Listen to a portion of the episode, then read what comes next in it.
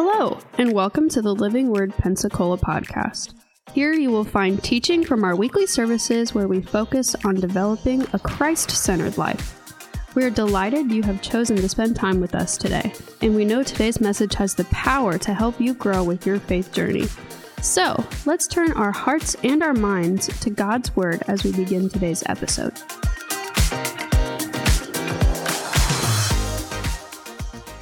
Well, welcome to Living Word Church. I'm glad you guys are all here today. Living Word Pensacola was established a year ago, December 3rd, and it's been a fantastic year of things that God's done. We started off in our house, we've grown into a church building, and uh, hopefully next week a church building that's a little warmer than it is today as I'll come up and I, I already checked the forecast supposed to be just cold next Sunday if not a little cooler so I'll be turning the heat on the night before and it should be warm by the time we get here so but this morning, the Lord wants to talk to us about 2024 and beyond. He wants to talk a little bit about vision of the church. We had our uh, December board meeting, and I'm very thankful for our board. For those that don't know, Dave is on. Dave is on our board as well as Jesse, who visited with his baby a few weeks ago. If you met Jesse, um, as well as my uh, really close friend Zach Meese and his wife Hannah, who live in Illinois and then my wife and myself, and that is our that is our current church board, uh, as set by the bylaws that we all have of our uh, corporation standards and all the things required by law to be a 501c3. Um, we got uh, great friends to help us start the church, and they'll stay on there until the church grows, and we have people that the Lord leads us to uh, to invite to join the board, which is a completely different level. It's a different different commitment level, and when that happens, it'll happen. But until then, we're just happy everybody's coming, and uh, so you never know. One of these days, it might Lord say, you know, tag tag you're it. So you might be it, but until then, you know, I just do what the Lord says to do. But today we're going to talk about vision. We're going to talk about what God has for us and the the quintessential vision scripture in the Bible that most people go to is Proverbs 29 18. This morning I want to read it. It's, it's on your notes there in the Passion Translation. Where there is no clear prophetic vision, people quickly wander astray.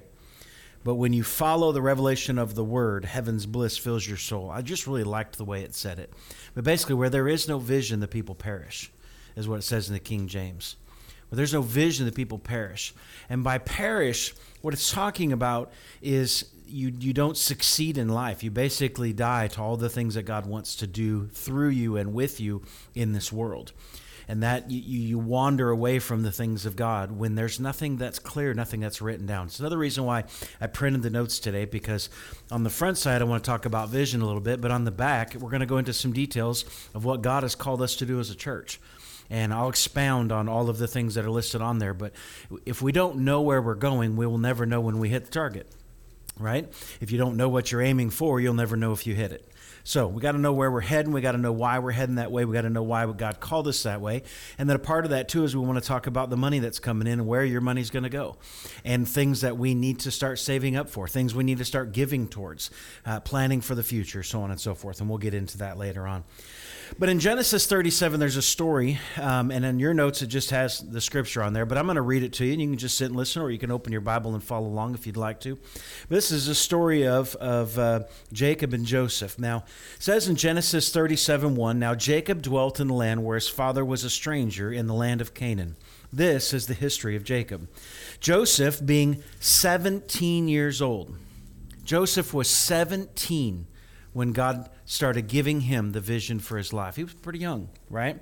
And he was feeding the flock with his brothers. Now, was Joseph sitting at home doing nothing? No. What was he doing? He was working for the Father. He was putting his hand to something, which is why we tell our boys, you're going to get a job at an early age, you're going to get your hand to something, you start doing something. I don't raise unproductive children because we don't want to be unproductive adults, right? I, I know way too many people. I've got my pros and cons when it comes to video games you know, at the time we allowed video games in our house. Now I'm questioning whether I should have ever allowed video games in the first place because they're just a huge time waster. But nonetheless, how many of you know 30 something year old men? They're sitting home playing video games all the time. Right? Because that's what they were raised. They were raised to do nothing, to put their hand to nothing. Well, our boys, I was very proud at 13 out detasseling. Does anybody not know what detasseling is? It's a it's a cornfield thing. We're we grew up cornfields of Illinois, where they grew up, right? So detasseling is what it, when you have seed corn, just like you have Um, I actually was talking to someone recently about putting fruit trees in my yard, and they were saying, "Well, double check some fruit trees." Miss Leslie was saying you need the male and female so for for cross pollination, so it produces fruit. Otherwise, you'll have a tree that'll grow and look great, but it won't do anything because there's no pollination. Corn's the same way. You have male corn rows and female corn rows, and there's this breeding that happens to create the produce that comes out. Well, in a seed corn field, you act, the, the breeding is done in the yellow tassel at the top of a corn stalk. That yellow tassel is part of the breeding process. And so they will have where they cut all the female rows and leave the male row tassel on, but the female ones have to be off. So there's certain pollination doesn't happen so that the seed that they harvest becomes seed for the future, not seed for the current. There's a and I don't understand the full a fullness of it. All I know is they run a machine through the field and they cut most of the tassels off. And it's so important those tassels are gone. They then hire and pay teenagers to walk through the cornfield to make sure the machine didn't miss anything. So they want no tassels left on because it ruins the crop. Okay. So at 13 years old, Aiden and Brock, and I did it when I was growing up, and I hated every minute of it. 12? At 12, 12 years old, they were hired and they were out in the cornfields walking through the mud. Did you detassel, Dave? Dave detasseled. I hated every. I hated detasseling. I learned a lot of life lessons with detasseling, but they were out there working hard, and they had their hand to something. I believe that's important as a church that we don't wait until we are many more people before we put our hand to something. And that's what that's what the point I was making with that. We need to start doing things now as God is leading us to do things in the future. Right? It might not be at the scale of where we're supposed to end up, but we need to do something. And we'll get into that. Now in verse 3, Israel loved Joseph. He loved Joseph. Joseph wasn't his oldest, but his love for Joseph was so vast that the rest of the brothers knew about it right? And more than all his other children because he was the son of his old age. Also, he made him a tunic of many colors. And we know about Joseph's Technicolor dream coat, right? As they've often coined it. But when the brothers saw that their father loved him more than all the brothers, they hated him and could not speak peaceably to him. Now, unfortunately, we have this in America right now. How many churches think that God loves another church more than them? And now all of a sudden we have church against church, denomination against denomination, family against family, when God's trying to lead all of us into a place of provision. And yet some of us are too stubborn. We've got to keep that in mind too. Now, in verse 5, Joseph had a dream. That dream became a vision for what God had for him. Okay, so let's keep that in mind. Joseph's dream was God's vision for his life. Okay, then what did he do when he had that dream? He immediately told it to all the brothers. And they loved him and thought he was great and lifted him up on his shoulders and gave him a party. No, they hated him for it. They hated him for it. When we declare this is the dream we have for our life, there are people that won't agree with it. When we declare this is the dream we have for our family, we've had we've been a lot of fight back on that. Over the years i told the boys i said i'm not going to be a family that worships sports. I have no problem with sports. Sports has its place. Sports teaches you teamwork. It teaches you wonderful things. But I've seen so many families out there that chase their kid from sport to sport to sport to sport to sport that they don't do anything else except for run their kids around. Especially when you have more than one kid. Now, I mean, the family's torn apart where mom's going to this sport and dad's going to this sport, and kids are, you know, wondering why mom and dad are just chasing them everywhere. So I told the boys growing up, I said, every school year, from the beginning of school, this school year to the beginning of the next school year, you can pick one sport, right? And I really encouraged football because I just don't like basketball. So it's like, you really want to pick football, right? Football. Why? You know what? Because football, they do their practice. They have one game per week. It's usually on a Friday night, or when they were in the JFL, it was on Saturday. I could make that, right? You get into baseball, and you got games all over the place, and every weird night of the week. Same with basketball. All this, I thought it was great, and they picked football, and it was wonderful.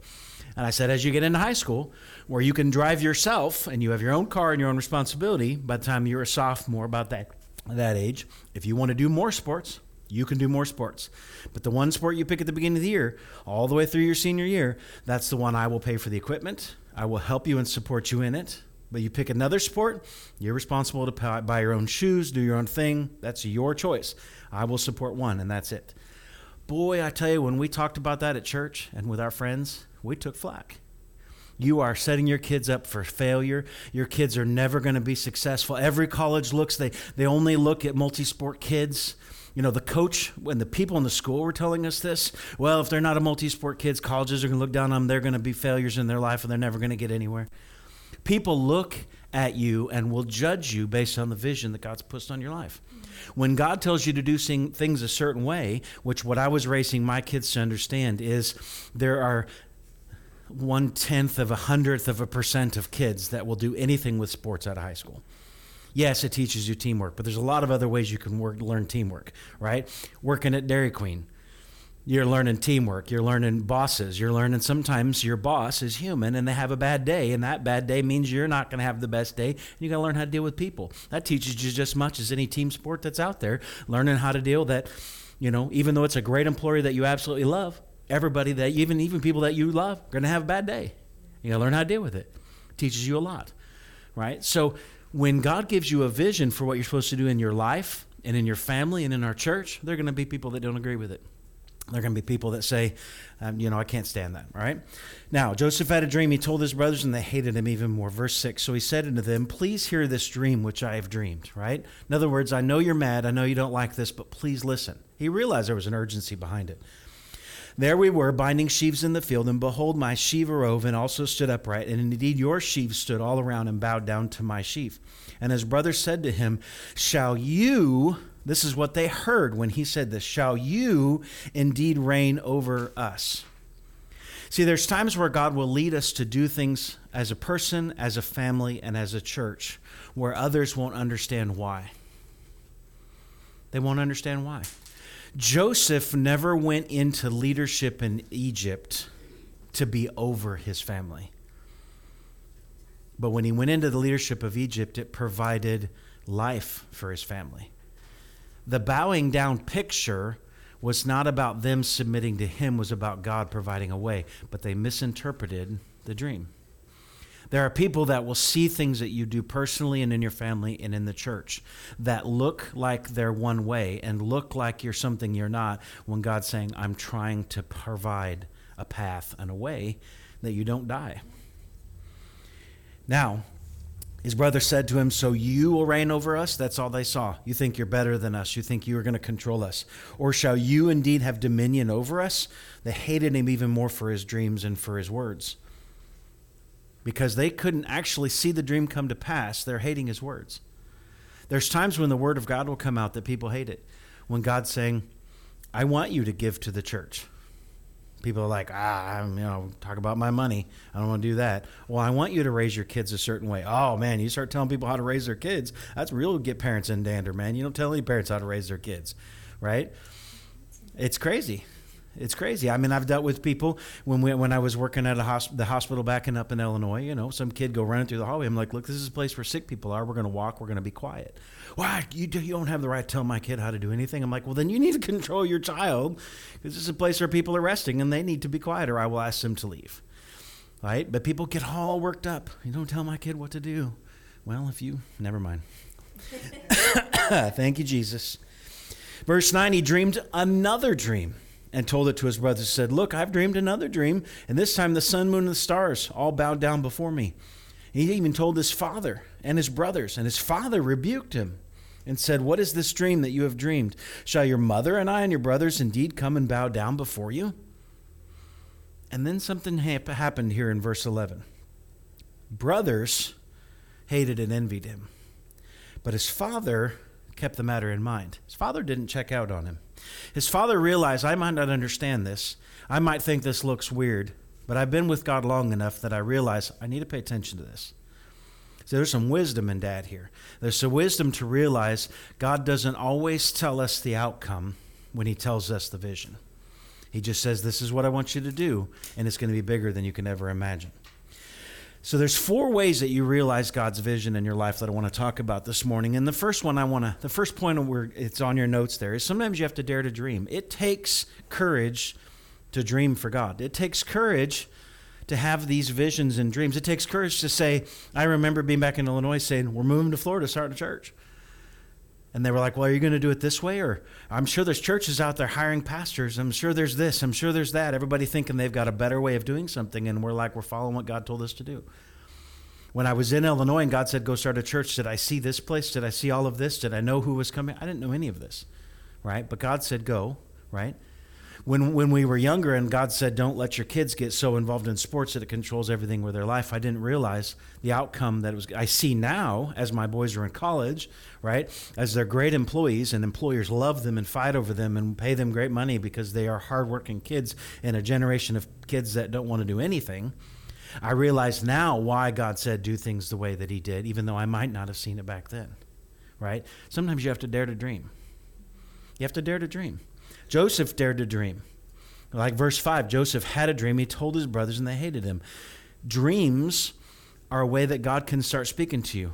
Dreams and visions, and, and, and he will show you things to come, is what the Bible said, right?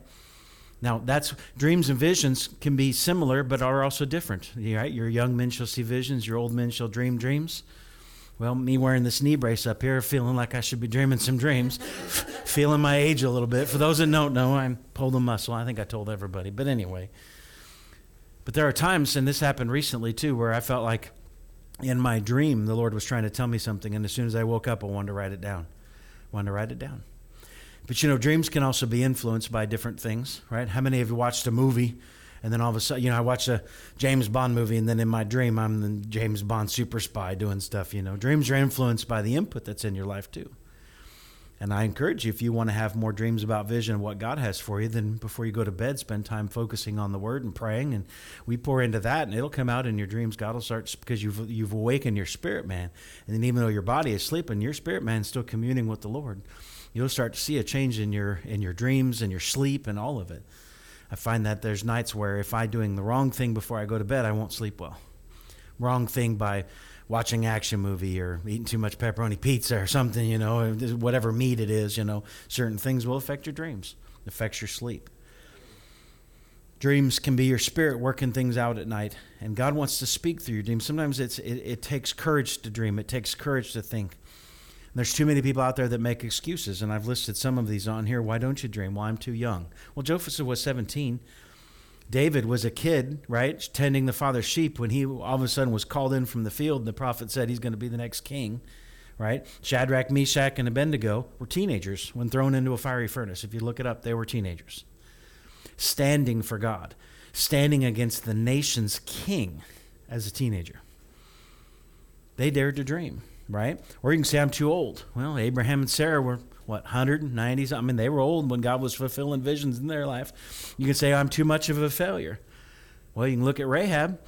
She'd lived a life of you know being a harlot, not so good, and God said, "I still want to use you and change your whole life and turn everything around for the good." Failure is not fatal. Let's remember this, people. Failure is not fatal. Mm-hmm. God's not looking for perfection; He's looking for obedience because failure is not fatal. It doesn't matter what mistakes we've made. Forgiveness, repentance, that blood of Jesus washes it all away. And he says, I still have a plan. I don't care how old you are. You can say, well, maybe I just got born again, right? I'm just, I'm new to God. And so was Paul. Paul was killing Christians. And now all of a sudden, what happened? There's a reason why in the New Testament it says that Paul lost his sight. And then he went and visited and he got his sight back. What he really got was spiritual sight his ability to see things for see truth for what it really is. It doesn't matter how new you are. Your life can be radically changed by God and be used by him, right? You can say I've got too many problems and issues in my life. Well, so did Joseph. They threw him in a well. He ended up in prison, right? All of this happened before he ever saw his dreams and visions fulfilled. Just because you have problems that happen in your life, just because circumstances say things are going wrong, doesn't mean the vision for God is dead in your life. Right? Says, I'm too hurt by other people. There's too many other people, right? Joseph's own brothers sold him. His own family, the people that he was supposed to be trusting the most, ended up being the people that hurt him the most. It says, Well, I'm not where I ought to be. In other words, I should be further in there. I should be this or I should be that. That's us putting putting constraints on God, right? That Joseph, Daniel, Esther, Ruth, Nehemiah. You go through the whole Testament of people that weren't quite where God wanted them to be, but that doesn't hold back the fact that the vision is still there. And when we tune into it, God can speed up time, right? And He can get us to the place where we need to be to be in the right place at the right time. There is no excuse to not dream, to not think big. And this is a three part sermon because, yes, we want to talk about what the church is going to do, and we're going to do that a little bit later. But I want to challenge you what's God telling you to dream for your life? Whether this dream is to, to start a, a business or to, or to do something completely different or out of the box, no matter what the dream is, God's saying it's time to dream. And dreams for your family and dreams for this church. Okay? Then you have to define the dream. Put some dates and parameters on it, right? I said this date it, detail it, deadline it, and make it a devotion. In other words, put a date on it. By this time, we want to do this. By this time, we want to do this. Put dates on things. Then add some details. Write it all down, right? You'll never, again, you'll never know if you hit the target if you don't date it, put some details behind it, and say, this is what I'm going to do, right? then by this time, I want to have this done and put your faith towards it. And like what I've said, by the time our lease is up, I want so many people in this church that we're looking for a new building right? I'm so convinced of that that as Tiffany and I are driving around town, we're both looking, going, I would like to have a church there. I think our church would look really cool here. We've seen several building locations. We're already out there looking for places, even though this is not full yet. Doesn't stop me from dreaming. It doesn't stop me from knowing God has a plan and a purpose. He's got a place for us. He's got a next step for us. He's got something else. He already knows who's going to be here long before we ever do right? So that dream doesn't stop my future actions of, of thinking it. I want to put a deadline to it, which we've said. We've signed a one year you know, lease on this place. By that one year lease, we want to be looking for another place because we've outgrown this place. And then daily devotion. Do you think about your dreams every day? You wake up in the morning and say, All right, God, you told me this. I'm going to I'm going to meditate on this. I'm going to look for maybe a something I'm going to need to make this happen, or look into the paperwork of starting a business or starting a new project, or, or do I need a certain tool? Is there something I'm going to need to do this? You know, I'm out looking at different buildings for the church. You know, we're going to talk about all this transition steps between here and there later on in the message, but do you think about it every day? right? What does it say in Jeremiah 29 11? I know the thoughts I think towards you, thoughts of prosperity and hope, the crazy part about that chapter and that scripture is that's in the midst of the children of Israel rebelling against God. If you read that whole thing in Jeremiah, he's telling them this when they're in rebellion. He's looking at the church saying, You're not obeying me, you're doing horrible things, and you're not following after me. But my thoughts towards you are of hope and a future and expected end. He's laying out a vision for them to take them out of the place, the mess they're in. Read it. Put it in your list for this week. That's not even in my notes. But in Jeremiah 29, he is prophesying vision for their future when they're in a place of chaos and mess. And he's trying to get them out of it. That's what God does to us.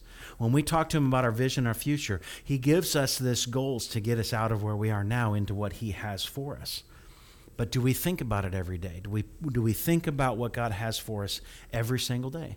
Are we thanking Him for it every morning? Thank you, Father, that you're filling up this church building. Thank you, Father, that you have a future for my kids, that the vision you've laid before us is a wonderful vision and it's even bigger than I could ever possibly imagine. I couldn't even I couldn't even think about the outcome of what's going to happen with what you've shown me, but I know we're heading in the right path. I have no idea what the next church is going to look like, but I know it's going to be amazing because God already said it was going to be amazing. Now, do you think about it every day? Do you keep it in front of your eyes? Do you do the Joshua 1 8, meditate therein, right? Day and night, observe to do according to all this written things, for then your way will be prosperous and have a good success. Are you meditating on God's vision for your life? What He's, what he's told you in His Word, as well as what He's told you in your spirit, man, when you've talked to Him. Then what you have to do, you have to do just like Joseph did, you have to declare it. You start speaking it out. You start telling other people about it, right? Because when there's no declaration to it, when there's no speaking it out, we're not doing what God did. What did God do? He spoke it out. Every, we went through this for many weeks talking about confession, talking about speaking things out, talking about your words and the power of your words.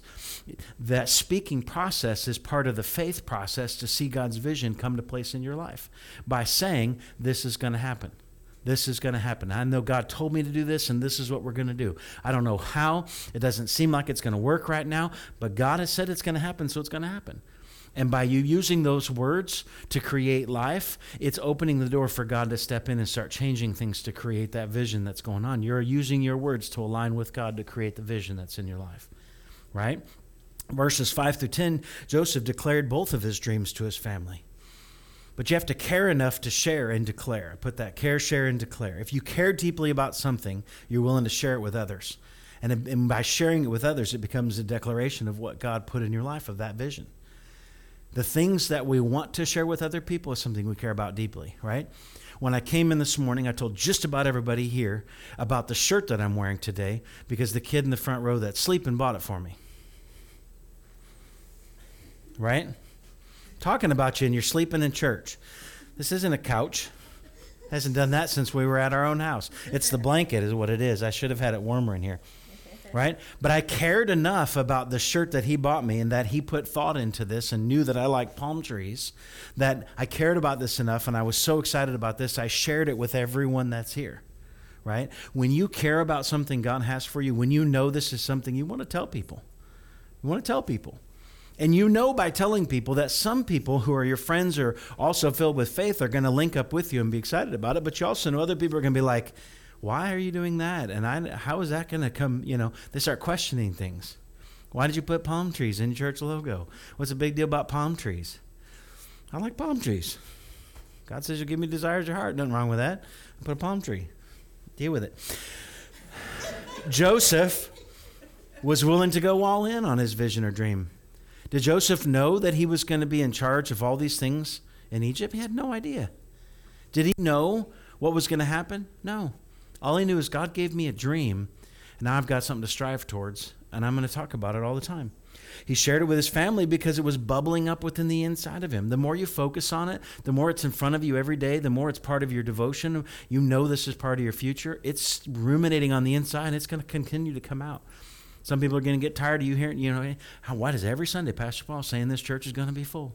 Why is every Sunday he's talking about what's next? We haven't even done what we got now. That's how vision works. That's how faith works. Okay? Then you got to learn how to defend your dream. Because guess what? There are dream killers in this world. There are a lot of dream killers in this world. Whether it be circumstance, whether it be people, close friends can be dream killers. There's a lot of dream killers. Because vision requires faith. Requires faith. Vision that God gives you will always be beyond you. You'll look back and say, God, I don't know how to do all of this. I, I, I'm, I'm trying to figure this all out of whatever it is you've called me to do. It requires faith. It requires leaning on Him and knowing, all right, you said to do this. Show me, teach me, grow me, whatever it takes to get to the point where you want us to be. It requires faith. Joseph spoke about his dream before he fully understood the meaning or how God would use him. Abraham left his family and obeyed God long before the blessings ever showed up, right? Joshua saw the victory even when everyone else saw the giants and the problems. He saw the promised land. There are times where we have to keep our eyes on the promised land, not the giants that are in the way. Amen. Vision requires sacrifice and perseverance, right? Joseph was taken away from his family, thrown in a pit, sold into slavery, put in a house, put in prison before he ever long made it into the palace. There are times in your vision walk that you're going to feel like you've been put in prison before the palace. And you have to recognize it doesn't change the vision God gave me, even though it appears I'm in a place that's not where I'm supposed to be. But there was a reason God had him there. There's tests and trials. We talked about this. There's suffering for the kingdom. There's times where God's going to try your faith. He's going to test your faith. He's going to say, Are you really believing this or not? Are you going to stick with this even when times are hard? right? Even though it doesn't look like, are you going to walk away at the first moment of any sort of hardship or persecution? It requires sacrifice and perseverance. Vision governs you with integrity, right? All of a sudden, he started being a slave, working in this guy's house. The wife liked him, right? She decides, I want to take this slave guy. And he was like, No. The integrity of my vision keeps me from doing any of this nasty stuff, no matter what the owner or the, this, this guy's wife tries to do, right? There are times where you will be enticed away from God's vision with things that are not right. You have integrity in what God's telling you to do. Is there integrity in the vision? We know, and we'll we'll talk about this as we get to it. We know what we're called to do as a church. Are we going to stick with it? Even though it's not what every other church is doing, even though there's a lot of other churches out there that are swinging their pastors in on zip lines. I know what are we doing, right? What, are we going to maintain the integrity or are we going to compromise integrity to try to get an appearance of growth? A lot of churches have done that. Now, just because a church has growth doesn't mean they've compromised their integrity. That's not what I'm saying.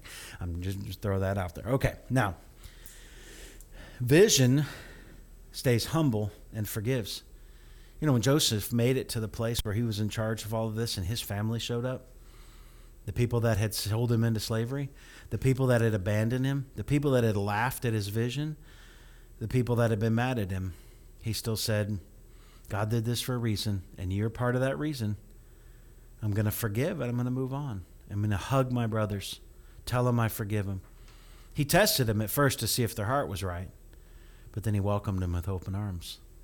There are times in your vision walk where there'll be people that are against it, and later on will realize the errors of their ways and will come back. And that's where vision requires us to stay humble. See, the moment that happens, if we don't stay humble and walk in forgiveness, we begin to kill the future vision God has for us. That stops the process. Humbleness and forgiveness keep us in God's vision. And remember this the vision is always bigger than what you can see. See, even though Joseph reached a point to where he was over all the grain and he counseled the Pharaoh and he rescued his family, he also rescued an entire nation, way beyond his family, way beyond the nation of Israel, all the way into the Egypt. God had a plan for him to be big. I mean, it was a bigger plan than he ever imagined. It was way beyond just his family. The plan that God has for you, even though it looks like it's for something small like this or to do some, it's way bigger than we could ever dream it to be. God says, My plans and visions are so vast and beyond anything you could ever possibly imagine. Okay? So, what's God's vision for Living Word Church? Morning. What's God's vision for Living Word Church? Well, first and foremost, as we've taught in many sermons in many ways, we are a spirit first church, right? We are a spirit. We have a soul, mind, will, and emotions. We live in a body. Just as we are a spirit first human being, we want to be a spirit first church. We've talked a little bit about that, but just to reiterate, what does it mean to be a spirit first church? Well, it means when we come here, we want to know what the Lord wants to do. It's not about us getting what we need, it's about God getting what He needs. He's the creator of the universe. It's also about us seeing each other after the Spirit. I'm not going to look at natural flaws. I'm not going to look at natural annoyances. I'm going to look at someone after their highest person. That's their spirit man. What did God make them to be? I want to see them after the best that they can be. I want to see the best in everyone that's here. And the way to see the best in other people is to see them as a spirit person first and treat them that way. Not get annoyed by a bodily flaw, right? Or a soul flaw, mind, will, and emotions, or even develop soul ties. We haven't really dive into that too much, but maybe one of these days we will. A soul tie is basically I have a, an emotional connection with something that's going on. There's a lot of churches and people out there that make ministry decisions based on soul ties. This person is my great friend, so I'm going to make a ministry decision because we have a friendship that is very deep. That's a soul tie. That's a soul tie. It's not always going to lead you in the right direction because your soul is not your highest part of your being your spirit man is and there's times where your spirit man will say leave the soul ties behind and follow after me and we have to realize what's more important our friendships and our deep soul connections with people, or what our spirit man's telling us to do. Right? Now, we are a spirit first church. We need to see other people after the spirit. We need to learn how to worship him in spirit and in truth. What that means is that we are worshiping from Him, from our highest person, which is our spirit man, and we're worshiping him, worshiping Him as a spirit because God is a spirit. We want to worship Him in spirit and in truth. we need to understand that that has to be first. We have to show the power of Christ through the Holy Spirit with signs and wonders following. If this is a spirit first church, then it should be a New Testament church, and there should be miraculous things happening, whether it's in finances, in healings, in deliverance, and all the things that God says that we're supposed to be doing as a church. That's supposed to be it. I heard it this week. I was listening to a, a preacher, and he was talking about Jesus saying, I want to make you a fisher of men, right? Do you know that it said Jesus? We, we often say that we're, we're fishers of men, but he says if you read the New Testament scripture, Jesus was saying he's the one fishing. Jesus is the one fishing. So what does that make us? We're the bait. Think about it. What does the bait do? The bait's the attraction to bring them into Jesus. Are you attracting? Does your lifestyle attract people into Jesus? or is it a bait and switch? Right? There's a lot of bait and switch that happens in churches these days, right? Come in for a free breakfast and free this and free that and come watch this concert or whatever, right? There's this appearance of whatever, but then they realize that everybody behind it has no real relationship. There's no there's no depth. There's no Jesus connection there. What's the bait that we're using? Is that bait genuine? The signs and wonders following. How is your life representing him? Are you representing the Father and the Spirit and the Son? Are you representing Him to the fullest to where then when they see you and you're the bait that comes in, it's the same direct match to the Savior that's there for them because you've patterned your life after His life? Or is it this false semblance, this shell, this it looks good on the outside, but there's no depth to anything. I'm going to end up like the person in Revelation where he said, You know, you've called me Lord, Lord, but your heart is far from me. We have no relationship with you. There's a shell of what's going on. There's a shell. I'm, I'm grieved for the amount of people that are going to end up in that position. I honestly think it's a lot. I think it's, it's, it's a representation of what we see in the story of Joseph. There's a reason this story is that important. There's a reason this story deals with vision. But there was 10 brothers. 10 brothers that were on the opposite side and then there was two, Joseph and Benjamin. That's almost a picture of the, what's going to end up in the New Testament church where 2 out of the ten, two out of 12 is going to be what's really a genuine relationship with God. 2 out of 12 churches is despicable. These are all in the family. This isn't talking about sinners, This is talking about the church. 2 out of 12 churches is your relationship with God real? And that's my job as a pastor is to say, look, you got to make him Lord.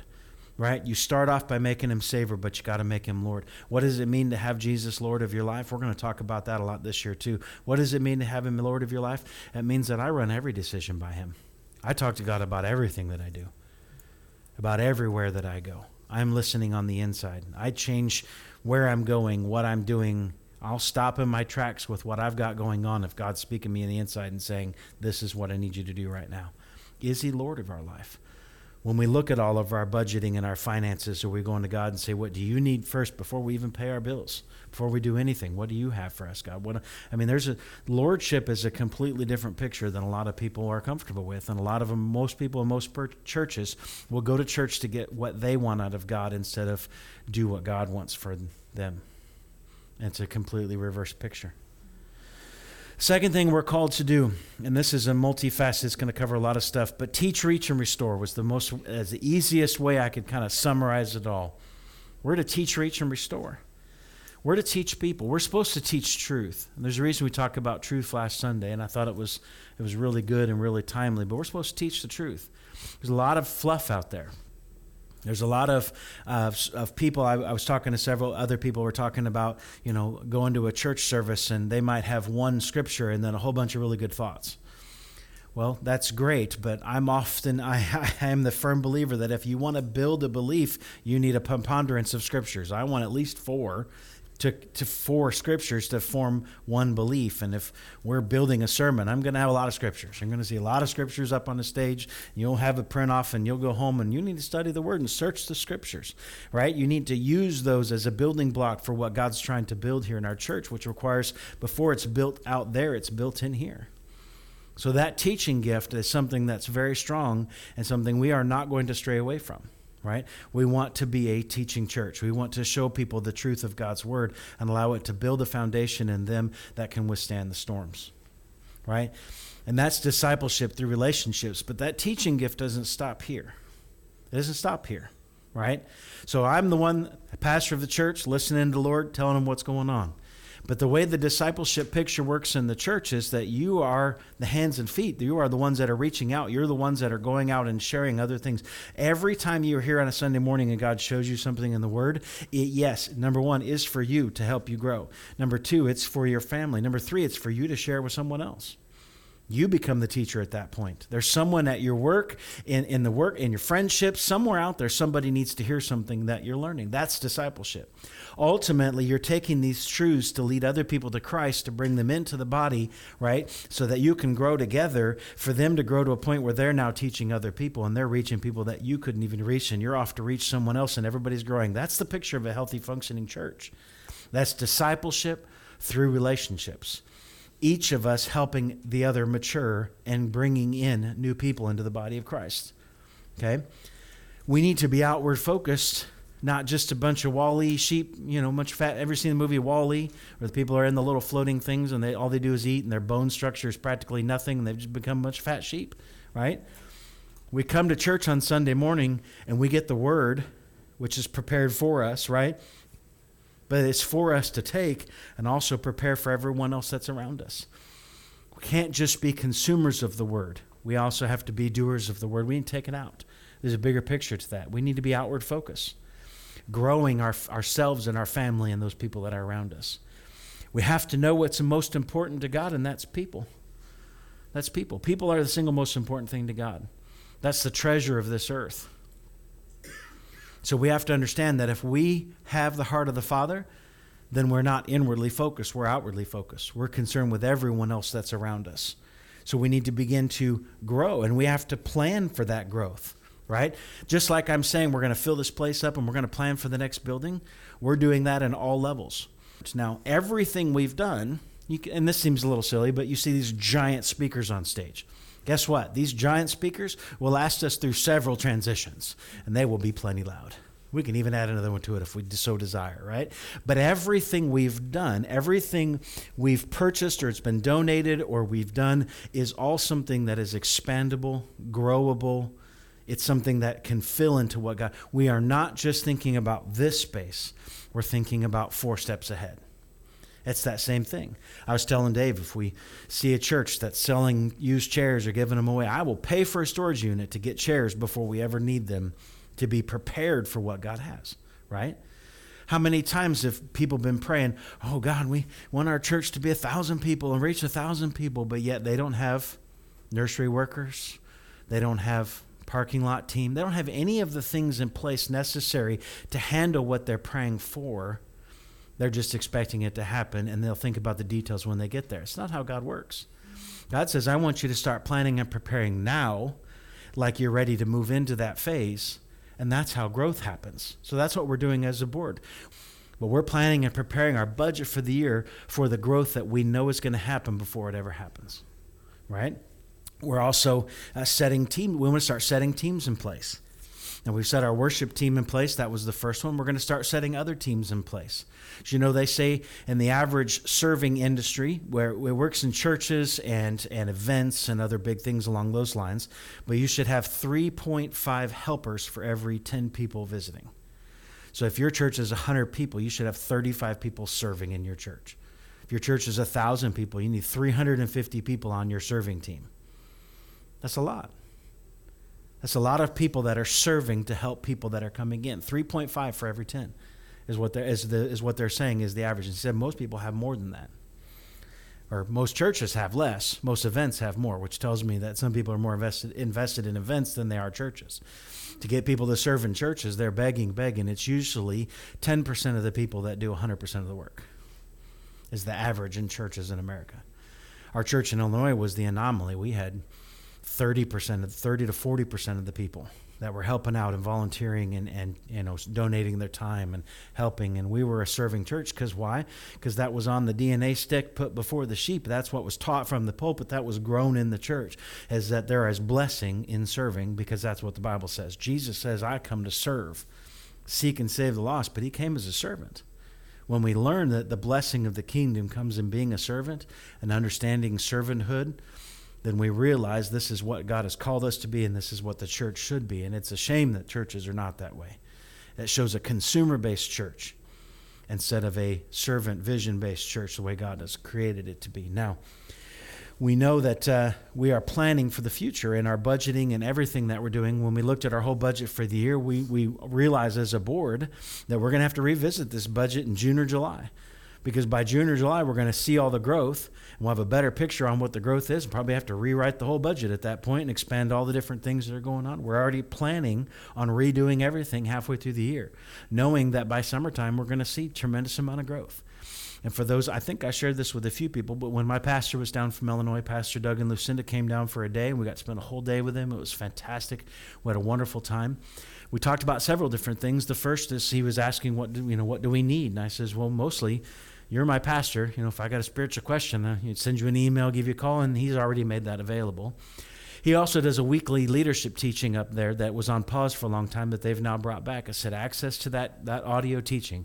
I said, just listening to the leadership teaching that you're producing on a weekly basis stirs things in my spirit. There's a connection because that's my pastor, so on and so forth, the connection back to it. The last piece is he's going to begin a, a ministry organization and be a group of churches that begin to work together under the same vision, under the same purpose, uh, and, and, and have some things. And we want to be part of that association. Uh, it's not one of those things where we're sending a bunch of money into the association. It's not about control. It's about how can we help each other?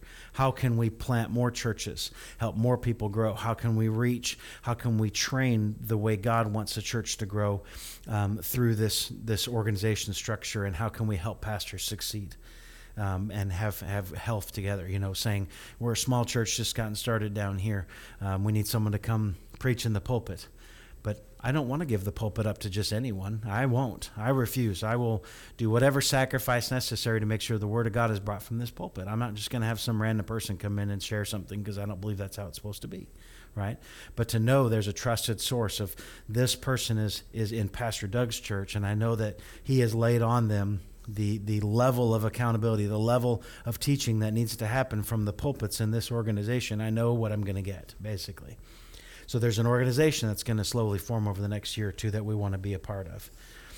But we also know a big part, and this is something that was laid on my heart long before I even moved here, but um, there's a reason why God sent us to Pensacola. There's a reason why we are in this location. I know that God is all about place. The blessing is poured out when you're in the right place right? If you don't go where God is telling you to go, you won't receive the blessing God's poured out because He's poured it out where He's told you to go. And if you're not on that road or in the place that He's called you to, you don't receive the blessing because you're in the wrong place. There's a reason that God said, Come to Pensacola. There's a reason that He sent us to this place. Right? So we want to take advantage of our location. We want to take advantage of who we are. Now, a big thing that's been on my heart for many years is burnout is a very real thing in the ministry. So a lot of pastors, they're saying, over the next five to 10 years, 60% of the churches in the United States are going to lose their pastor, whether he's retiring or he just quits the ministry altogether and leaves.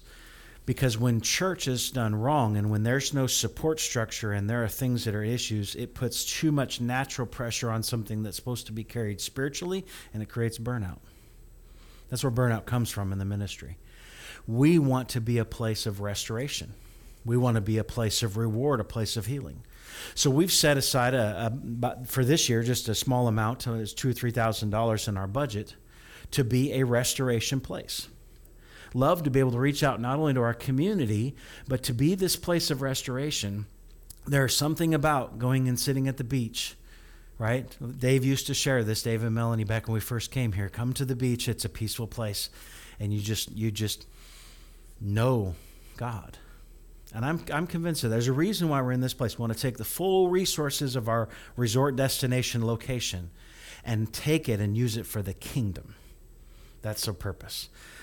God is going to use this church to take hurting people and bring them back into the kingdom. Whether they're ministry people, regular people, this is a place that's supposed to restore people back to their rightful calling.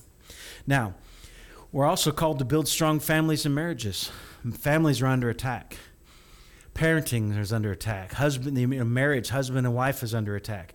The devil wants to destroy the family picture because it's our picture of kingdom. It's our picture of how our kingdom relationship and how our relationship with God is supposed to work. I, have said it many times, I'll say it again. My relationship with my wife is the closest earthly example I have to my relationship with the Father and Holy Spirit. It's this level is the closest natural thing. And I've learned more about my relationship with God through my marriage than I've learned anywhere else right and wrong. Things I've done right or things I've done wrong. I've learned more about my relationship with God through this than anything else. So we want to build strong families. We want to encourage marriages. We want to encourage the dad being the head of the house. Strong men. Strong men build a strong church. There's a truth behind that. We want a place we want to be a place that draws in strong men. And strong men will lead families into the future that God has for them. We want to understand the blueprint of our relationship with Him. We want to fix leadership in the home so that leadership is fixed in the church and everywhere else. We want to see relationships restored. We want to see marriages restored. We want to see hurts and, and broken families restored, whether it be with kids or parents or grandparents. We want to see restoration in families. And we want to see love done God's way. See, the world is after love right now. They want to define love as lust, and lust as love, is what they're doing. And it's not the same. It's not the same. Love isn't this feel good cover that just allows everything to happen. Sometimes love hurts. They had it right in the 80s when they wrote that song. Love hurts. right? Sometimes love shares the truth even when the truth isn't the popular thing to say. Love doesn't celebrate sin. Love conquers everything, though, and will true love can change everything and change the world, and it changes for friendship. We want to understand and, and do love God's way. We also want to change our city, our nation, and our world. And everything that we do, we should be focused on what does Pensacola need from God. And right now we're a little small, so we're focusing on what's the little things that we can do. We're looking for local ways that we can get involved in our community and give back whether it's we donate $50 to a local mother's shelter or a women's shelter or something. We want to find ways as a church to give back to our community. Uh, there were several big things up in Illinois. They have a massive food pantry. They, they, they supply food for 40 to 50 families on a monthly basis out of this little church in Illinois. I mean, they're in a town of, of 400 people, and yet they're reaching tons of people. Just because we're a small church doesn't mean we can't do big things for God. We want to be involved in what's going on. We need to be, you know, involved in local issues, needs and growth. To be a church that says, "Hey, we have a hurting family. We can step in and help and show them the true love of Jesus." Right? We want to be that way. We also need to start praying for change in our nation. Our involvement on the governmental level, according to the scriptures, is prayer. If you're not praying for the nation and the government right now, then you're not doing what God told you to do. When it comes to our national government, our prayers to change the government will uh, directly affect the amount of persecution that we're going to have to walk through. If we don't spend enough time praying for the government, we're going to end up with more persecution. That's what will happen because they'll try to step in and try to control everything. Our prayer needs to begin to change that. We need to start reaching out to the world and allowing God to stretch us and think beyond our nation right? We want to we're going to start supporting uh, global ventures. We have uh, pamphlets and information. I think they made it to a chair. They were on the edge of the table, but there's pamphlets about an organization that we're going to start partnering with, and in the future we're also going to start partnering with the Ministry Association. Um, the Ministry Association that Pastor Doug is forming up in Illinois involves an organization of churches in Guatemala. Um, and they have a head of that organization, Pastor Guillermo, um, and the church in Illinois has been involved with them. They have a school um, where kids come to the school and they help support kids at the school, which I think is ridiculously cheap. They can do like a whole school year for 30 bucks a kid or something. Well, how much? I, am trying to remember how much it was, but they you can support a kid to go to this Christian school for a small amount, and eventually we're going to get involved with that. For now, uh, the Lord led us this direction first. Global Ventures is a friend of mine, John and Martine Smithwick, that I went to Bible school with, and I've known them for a very long time. But they started an organization that organizes mission trips.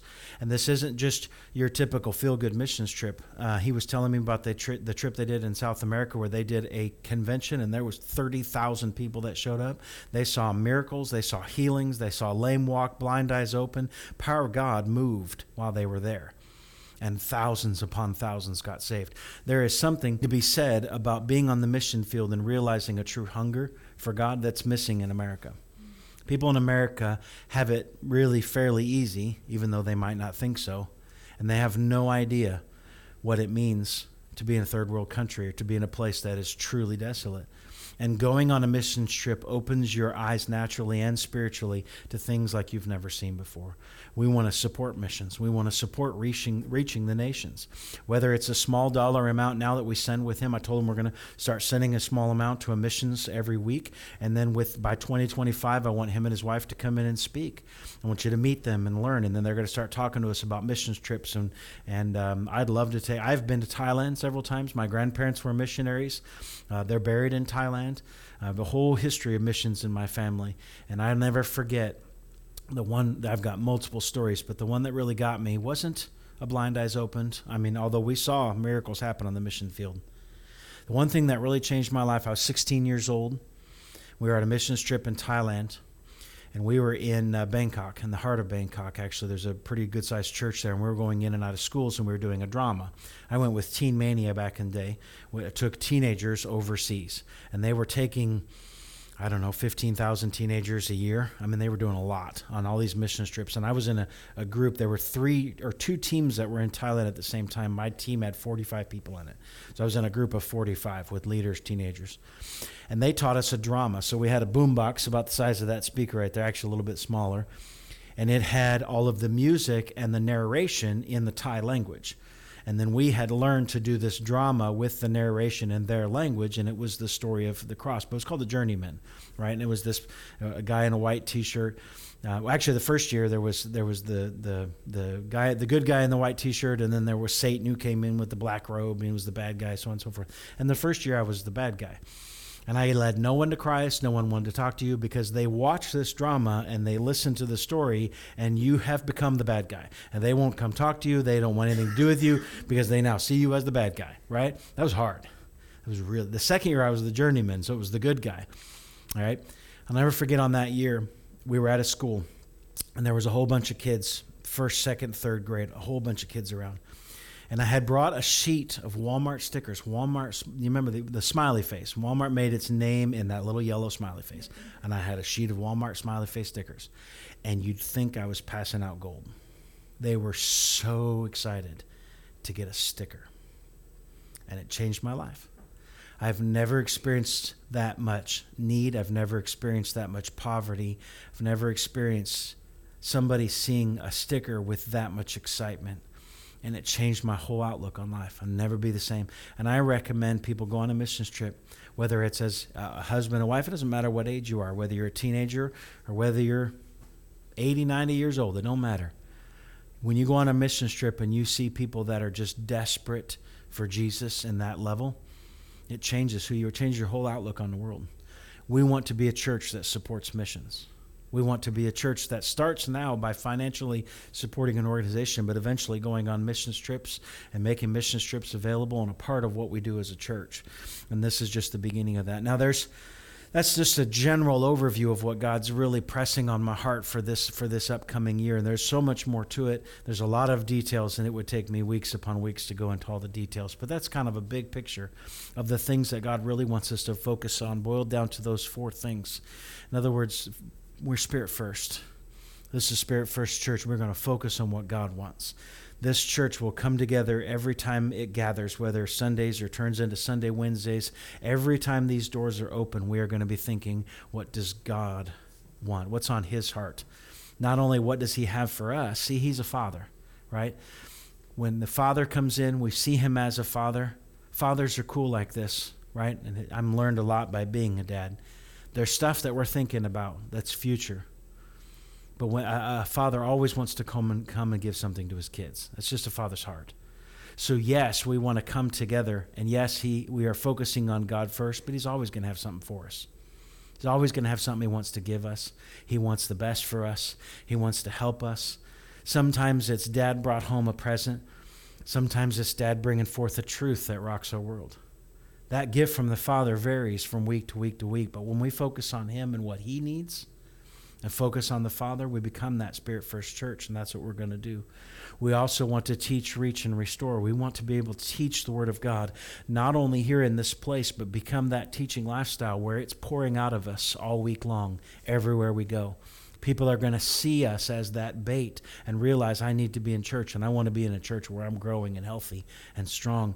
We want to be a restoration place, a place where people come in and get healing from past hurts, where we're able to help them get to where God has called them to be, right?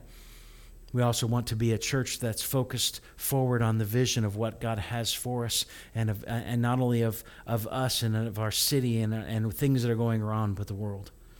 And what the world needs right now is Jesus and a whole lot of Him. Amen. Father, thank you for this morning. Father, we thank you for your word and for the vision for this place. Father, it's a vision that challenges us.